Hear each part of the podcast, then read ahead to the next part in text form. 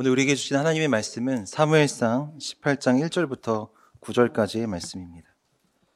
함께 읽겠습니다. 시작. 다윗이 사울에게 말하기를 마침에 요나단의 마음이 다윗의 마음과 하나가 되어 요나단이 그를 자기 생명같이 사랑하니라.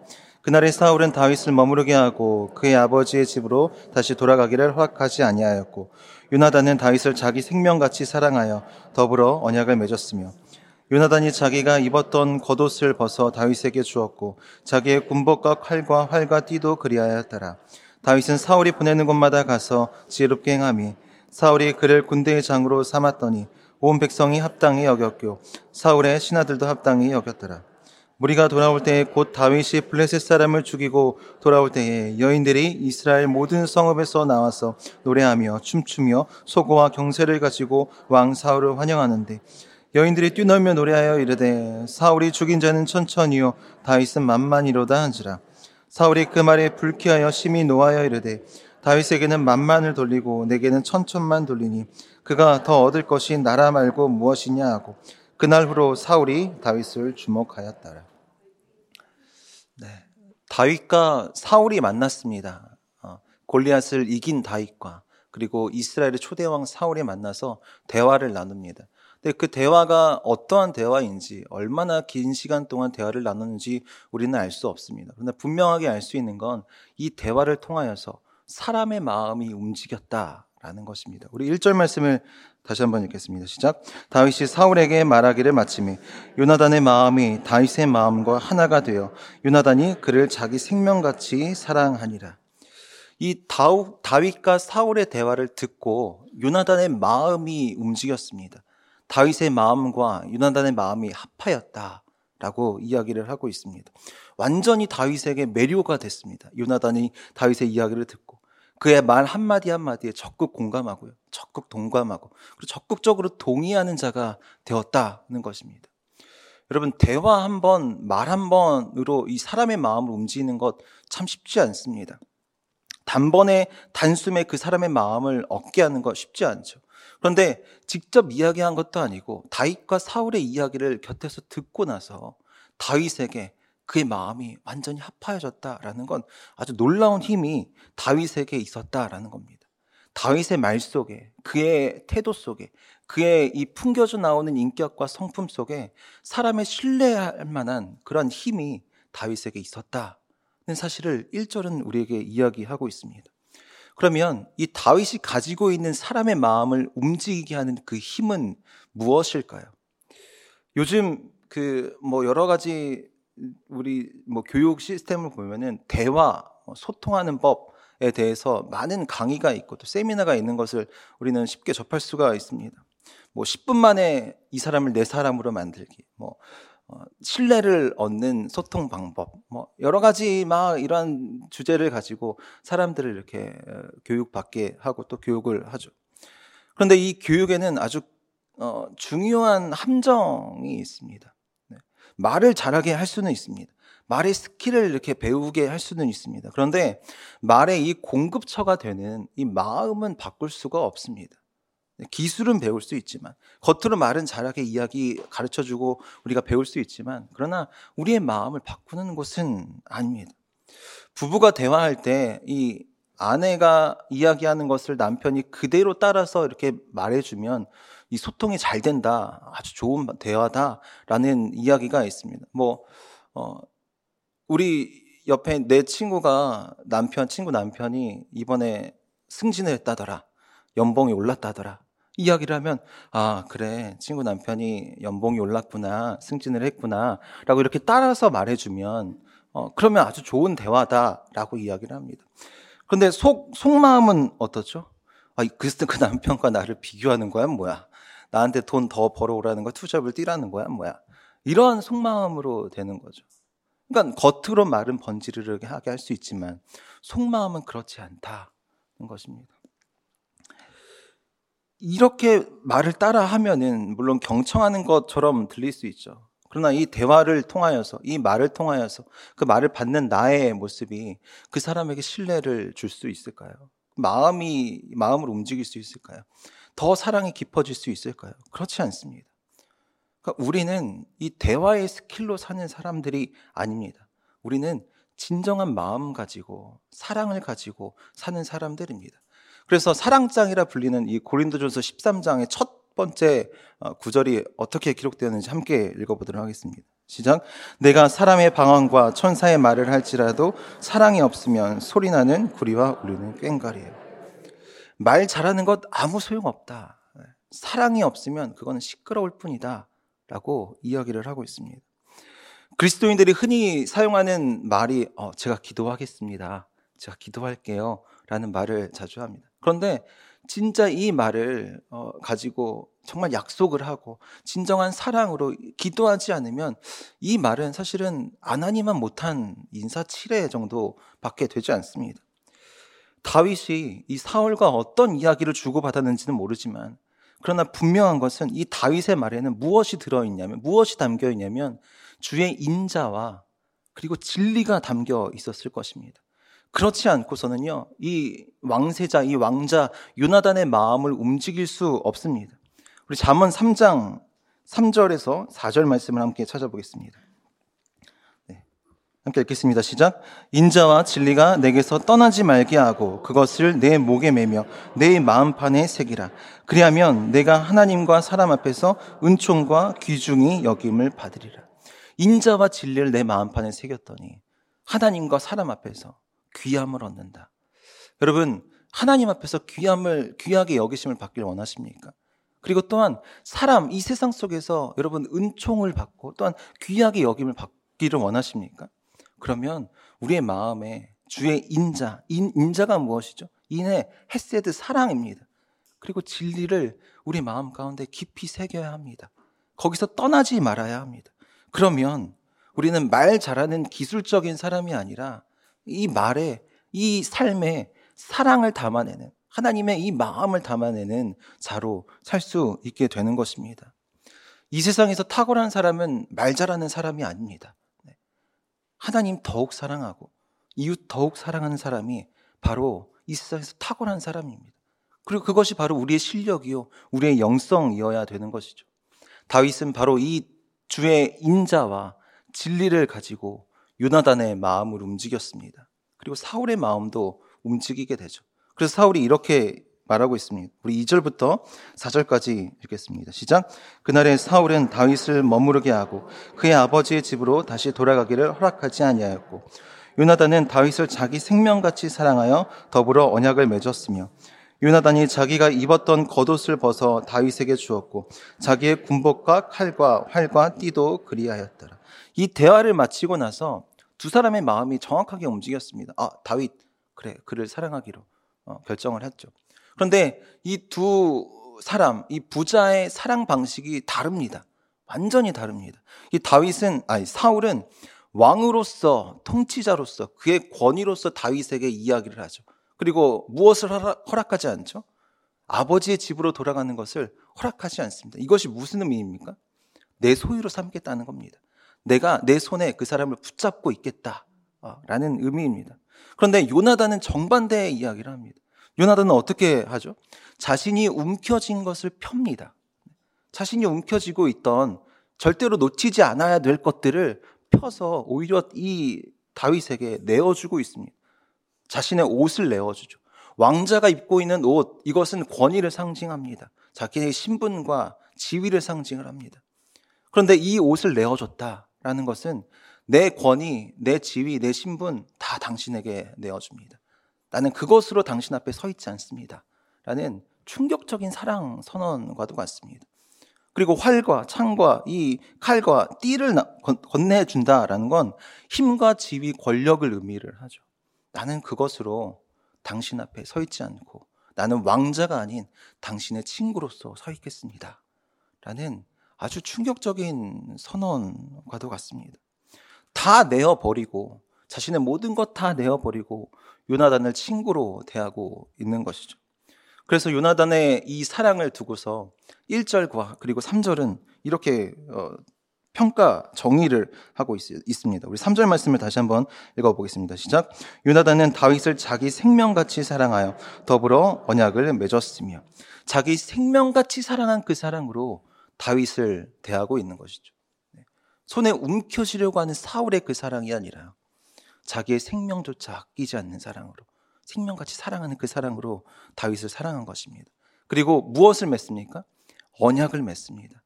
나와 당신의 당신은 갑과 을의 계약이 아니라 친구와 친구로서 사랑의 언약을 맺는 거죠. 그리고 그의 후손들이 이 사랑의 언약으로 쭉 이어져 가는 것입니다. 여러분, 우리는 이 자기 생명같이 사랑한 사랑을 또 어디서 찾아볼 수가 있습니까? 자기 생명, 자기의 모든 것을 다 내어주고, 내어버리고, 사랑한 그 사랑. 우리는 또 어디서 찾아볼 수 있죠? 우리 빌립보서 2장 6절, 8절 말씀 함께 읽겠습니다. 시작.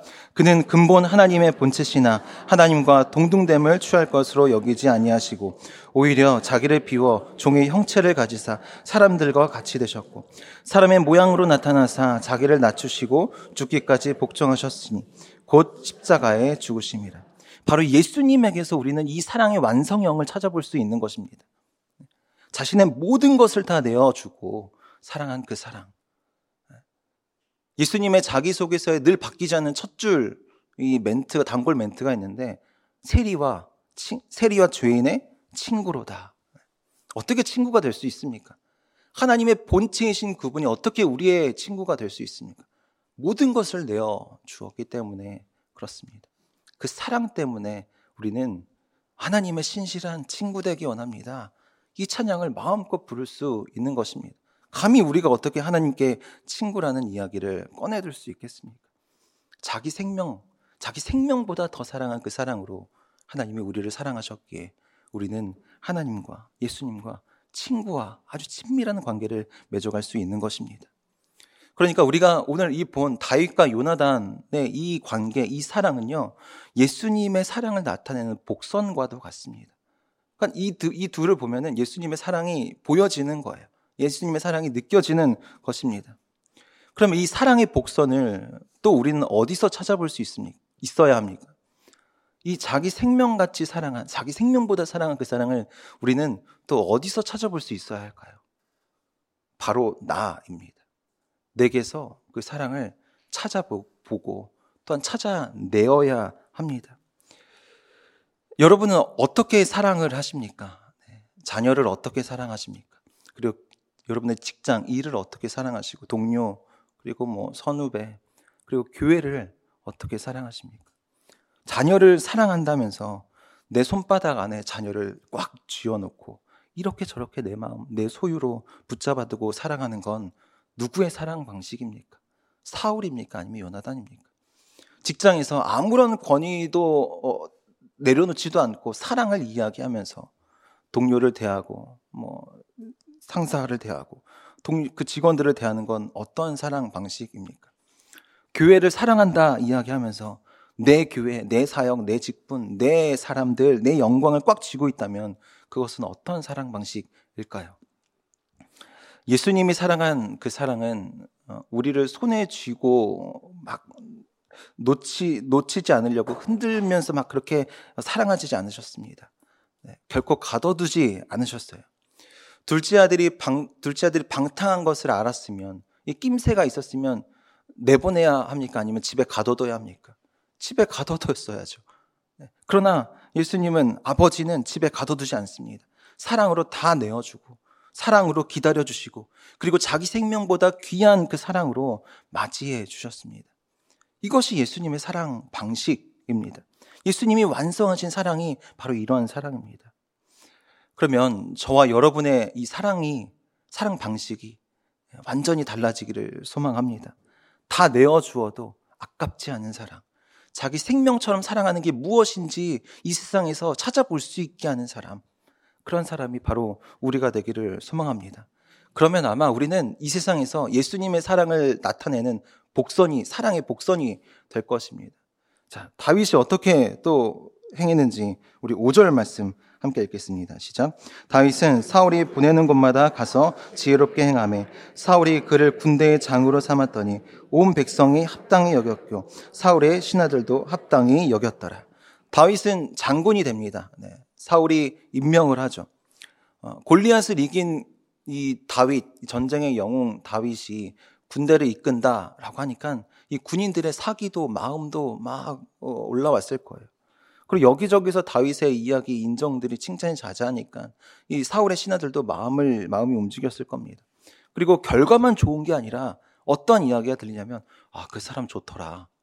아 참 그 사람이 좋다라는 이 평이 이 자자한 겁니다. 그리고 5절에 보니까 어, 사울이 보내는 곳마다 가서 지혜롭게 행했다라고 이야기하죠. 여기서 지혜롭다 이 지혜라는 단어를 히브리어로 뭐라고 어떤 단어를 썼냐면 사칼이라는 단어를 썼습니다. 이 사칼이 어떤 뜻이냐면 깨닫다라는 뜻입니다. 형통하다라는 의미를 가지고 있어요. 그러니까 다윗은 그가 가는 곳곳마다 깨닫는 겁니다. 그 치열한 전쟁터에서 무엇을 깨닫냐면 아 하나님 나와 함께 하시는구나. 아, 하나님이 나와 함께 싸워 주시는구나. 이 사실을 깨달으니까 그것이 바로 지혜가 되는 것이죠. 깨닫는 형통함이 있는 것입니다. 다윗을 보면 그가 하나님이 함께 하시는구나 라는 걸 사람들이 또 깨닫게 하는 지혜도 다윗에게 있었다라는 것입니다. 임마누엘의 하나님, 나와 함께 하신 하나님을 깨달으니 형통함이 따르는 것입니다. 사람들이 이 다윗을 보면서 아, 진짜 하나님의 영이 임하였구나 라는 것을 그는 가는 곳곳마다 인정받게 됩니다. 그리고 어떤 일이든지 형통함을 누리게 되는 것이죠. 보통 우리가 강의나 레슨을 하는 사람들을 프로에게 이 강의나 레슨을 받습니다. 근데 특별히 어, 현재 필드에서 뛰고 있는 이 프로들에게 레슨을 받는 것은 어, 그냥 이렇게 아마추어에게 받는 것보다 두세 배 아니 그 이상의 어, 값을 치르죠. 그리고 오히려 그 프로와 한 번 이렇게 어, 뭐 몸을 비벼본다, 뭐 이렇게 뭐 공을 뭐 해본다, 뭐 이러한 다 표현도 하기도 하는데 이 프로 한 번 해보는 것만으로도 영광이라고 표현을 하시더라고요. 그런데 우리는 이 세상이라는 이 필드에서 뛰고 있는 전문 신앙인입니다. 우리가 프로 신앙인들입니다. 그러면요, 사람들은, 우리가 세상에서 사람들을 만날 때마다 사람들은 우리를 통하여서 영광스러워 해야 됩니다. 사람들이 영광스러워야 돼요. 어떠한 영광이냐면 그 사람의 세상의 영광의 영광이 아니라 하나님의 영광을 우리를 통하여서 그 사람이 누려야 되는 것입니다. 그러니까 전도는요, 어, 구걸하거나 설득하는 것이 아닙니다. 한번 믿어봐가 아니라 그 사람을, 그 영혼을 하나님의 영광으로 가득 덮는 것입니다. 우리 하박국 2장 14절 말씀을 함께 읽겠습니다. 시작. 이는 물이 바다를 덮음같이 여호와의 영광을 인정하는 것이 세상에 가득함이니라. 여호와의 영광을 인정하는 그 지혜, 어디를 가든 하나님이 나와 함께 하신다는 그 지혜, 깨닫는 지혜가 이 세상을 뒤덮는 것, 뒤덮어야 하는 것, 그 영광을 알려야 하는 것, 그 사명이 바로 우리에게 있다라는 것입니다. 그러니까 우리는 세상 영광에 함몰되는 것이 아니라 오히려 하나님의 영광을 세상에 덮어야 되는 사람들인 것이죠. 다윗이 바로 그 지혜를 가지고 가는 곳곳마다 그 하나님의 영광, 하나님을 인정하는 영광을 어, 덮어 갔던 것입니다. 그래야 나라가 바뀌고, 그래야 우리 가정이 바뀌고, 그래야 그 사람이 바뀌는 것입니다. 하나님의 영광으로 덮는 것이죠. 사실 요나단은 이 사울에게서 하나님의 영이 떠났다라는 것을 그는 알았습니다. 그런데 어느 날 다윗을 보니 하나님의 하나님의 영광이 그에게 임하였다라는 것. 그에게 하나님을 아는 지혜가 있다라는 것을 알게 되니까 이 다윗을 사랑하고 이 다윗에게 모든 것을 내어 준 것입니다. 그러니까 이 하나님이 나와 함께 하심을 깨달으면 형통, 세상의 인정, 사람들의 인정은 자연스럽게 우리에게 주어지는 것입니다. 이것이 순리입니다. 우리가 이 순서를 잘 기억해야 합니다. 일이 잘 풀려야 하나님이 나와 함께 하시는 것이고 일이 잘 풀리면 하나님 요즘 저랑 좀 뜸하신데요? 이런 게 아닙니다. 하나님이 나와 함께 하심을 내가 깨달으니 모든 일에 형통함이 있는 것입니다. 하나님이 나와 함께 싸워주시니 그것을 깨달으니 내게 승리가 있는 것입니다. 좌절 속에서도 절망 속에서도 하나님이 나와 함께 하시는 그 지혜가 나를 살게 하는 것이죠. 그러니까 여호와를 아는 지혜로 내가 뒤덮여야 이 세상 속에서 영원한 승리를 얻으며 살 수 있는 것입니다. 그리고 나를 통하여서 프로 신앙인 나를 통하여서 세상에 하나님을 알지 못하는 자들에게 하나님의 영광을 덮을 수 있는 그 지혜로운 자가 바로 우리가 될 수 있다는 것입니다. 우리 6절부터 8절까지 말씀을 읽겠습니다. 시작. 무리가 돌아올 때곧 다윗이 블레셋 사람을 죽이고 돌아올 때에 여인들이 이스라엘 모든 성읍에서 나와서 노래하며 춤추며 소고와 경세를 가지고 왕 사울을 환영하는데 여인들이 뛰놀며 노래하여 이르되 사울이 죽인 자는 천천히요 다윗은 만만이로다 한지라. 사울이 그 말에 불쾌하여 심히 노하여 이르되 다윗에게는 만만을 돌리고 내게는 천천만 돌리니 그가 더 얻을 것이 나라 말고 무엇이냐 하고 어, 대중은 참 놀랍습니다. 네. 백성들의 이 민심이 순식간에 바뀌게 되는 걸 우리는 이 모습을 이 기록을 통해서 볼 수 있습니다. 그리고 무엇보다 놀라운 건 이 한 사람을 약 올리는 데에 다들 일가견이 있는 것 같아요. 한 사람은 약간 비꼬고 약간 이 시대를 풍자하는데 다들 이렇게 한 마음이 순식간에 한 마음이 되는 것 같습니다. 당시 사람들은 이 블레셋과의 이 전쟁에 대해서 마치 라이브 중계를 보듯이 이 전쟁의 전장의 속속들을 속속들의 이 속내를 다 알고 있었습니다. 다윗이 골리앗을 어떻게 죽였는지, 그리고 블레셋이 어떻게 블레셋을 어떻게 무찔렀는지 이 내용을 다 사람들이 알고 있었어요. 그리고 이 전쟁의 영웅이 바로 다윗이다라는 것도 알고 있었죠. 그래서 그것을 토대로 기반으로 해서 노래를 만들었습니다. 사울이 죽인 자는 천천히요.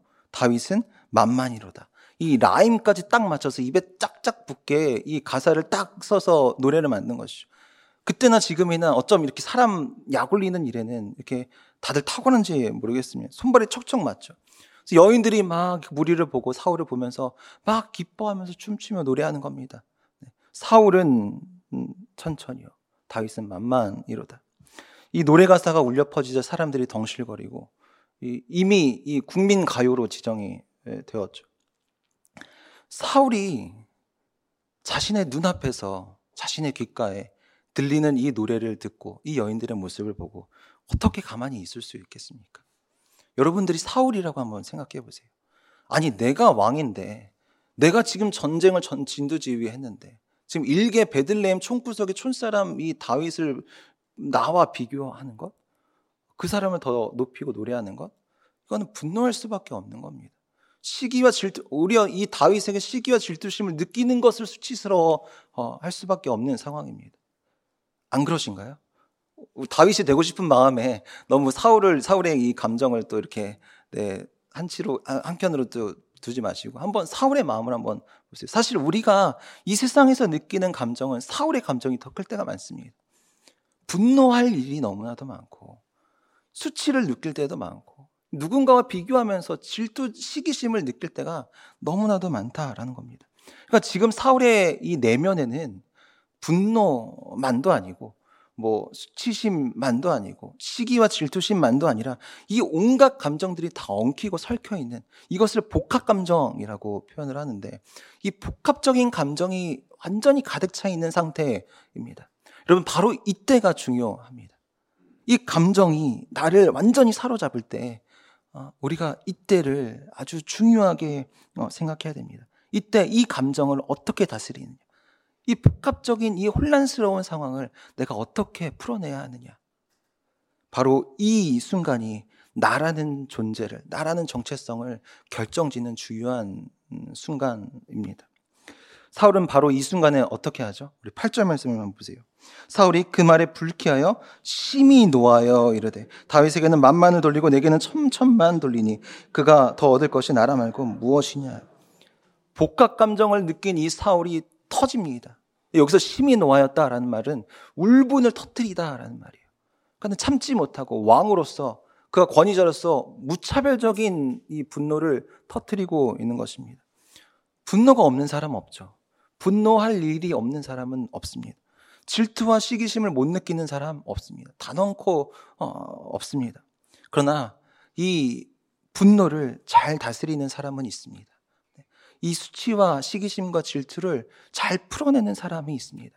아무리 엉켜 있는 감정이 내 내면을 가득 채우고 있더라도 그것을 잘 정갈하게 풀어내는 사람이 있습니다. 그 사람이 누구냐면 바로 나를 주목하지 않고 하나님을 주목하는 사람입니다. 내 감정, 누군가의 사람을 주목하지 않고 하나님을 주목하는 사람이 바로 그 사람입니다. 내 감정에 매몰되지 않고 나와 함께 하신 하나님을 주목하면 우리 안에 있는 이 복합적인 감정들이 하나로 어, 정리되고 어, 풀어내어지는 것입니다. 다윗이 잘한 건 뭐 다른 거 없습니다. 네, 하나님 잘 주목했습니다. 그래서 분노가 치밀어 오를 때도 그는 하나님을 향하여서 노래를 했죠. 시기와 질투심이 있을 때도 사람에게 함부로 말하지 않고 그는 하나님께 엎드렸습니다. 하나님 앞에서 울고 하나님 붙잡고 울분을 터뜨렸습니다. 하나님 주목하니 그의 모든 복합적인 감정이 다 풀어지는 것을 우리는 다윗을 통해서 볼 수가 있습니다. 여러분 바로 이 엎드림이 우리의 존재를 결정짓는 키포인트입니다. 하나님께 엎드리는 것, 사람에게 엎드리는 것 아니라요. 하나님께 엎드리는 이 엎드림이 우리에게 있으면 하나님만을 주목하여 살면 우리의 이 복합적인 이 인생이 단순하고 간결하게 자유함을 누리게 될 줄 믿습니다. 우리 마지막 구절 말씀 읽겠습니다. 시작. 그날으로 사윗이 다윗을 주목하였더라. 안타깝죠. 네. 사울은 하나님을 주목하는 것 아니라 다윗 이 시기와 질투, 이 분노의 이 원인을 주목하는 자가 되었습니다. 여러분은 무엇을 주목하며 살아가고 있습니까? 네. 사람입니까? 아니면 하나님이십니까? 여러분의 감정입니까? 아니면 하나님을 향한 우리의 그 말씀, 주의 진리와 주의 인자를 주목하며 살아가고 계십니까? 저와 여러분이 정말 하나님 주목하면 더욱 사랑하게 될 줄 믿습니다. 하나님만 바라보면 그 말씀대로 우리가 이 땅을 살아가게 될 줄 믿습니다. 그러면 반드시 평안과 놀라운 승리가 우리의 인생 가운데 가득 넘치리라 믿습니다. 우리 함께 기도하겠습니다. 하나님, 이 분노가 가득한 세상 속에서 질투와 시기심이, 시기심이 가득한 세상 속에서 우리는 하나님만 주목하며 바라봅니다. 세상에 그 어떤 것도 아닌 어떤 사람의 사람에 엎드리고 하나님 그것에 나의 감정을 내어 쏟아내는 것이 아닌 하나님께 엎드려서 울며 또한 웃고 또한 하나님께 모든 것을 터뜨리며 또한 하나님께서 주시는 모든 것을 담아내는 그러한 인생을 살게 하여 주옵소서. 세상을 향하여 바라봤던 우리의 시선을 하나님 온전히 하나님께 돌립니다. 이 아침 하나님 우리의 마음을 주님께로 정하였사오니 온전히 하나님의 그 말씀이 우리의 삶을 인도하여 주시고 하나님의 사랑을 가득 부어 주셔서 하나님 이 땅에서 정말 하나님 매 순간마다 하나님이 나와 함께 하신다는 그 고백이 하나님 우리의 삶 가운데 지혜롭게 이루어지고 또한 세상에 하나님을 알게 하는 지혜가 하나님 나를 통하여서 전해지고 일어나게 하여 주옵소서. 이제는 우리를 자기 생명보다 사랑하신 우리 주 예수 그리스도의 은혜와 그 독생자를 보내주신 하나님의 한없는 그 크신 사랑과 오늘도 우리와 함께 하시면서 주의 인자와 주의 진리를 떠나지 않게 우리를 붙잡아 주시는 성령님의 임재하심이 하나님만을 주목하며 살기로 결단하는 주의 형제자매들을 위해 이제로부터 영원까지 함께 계시기를 간절히 축복하옵나이다. 아멘.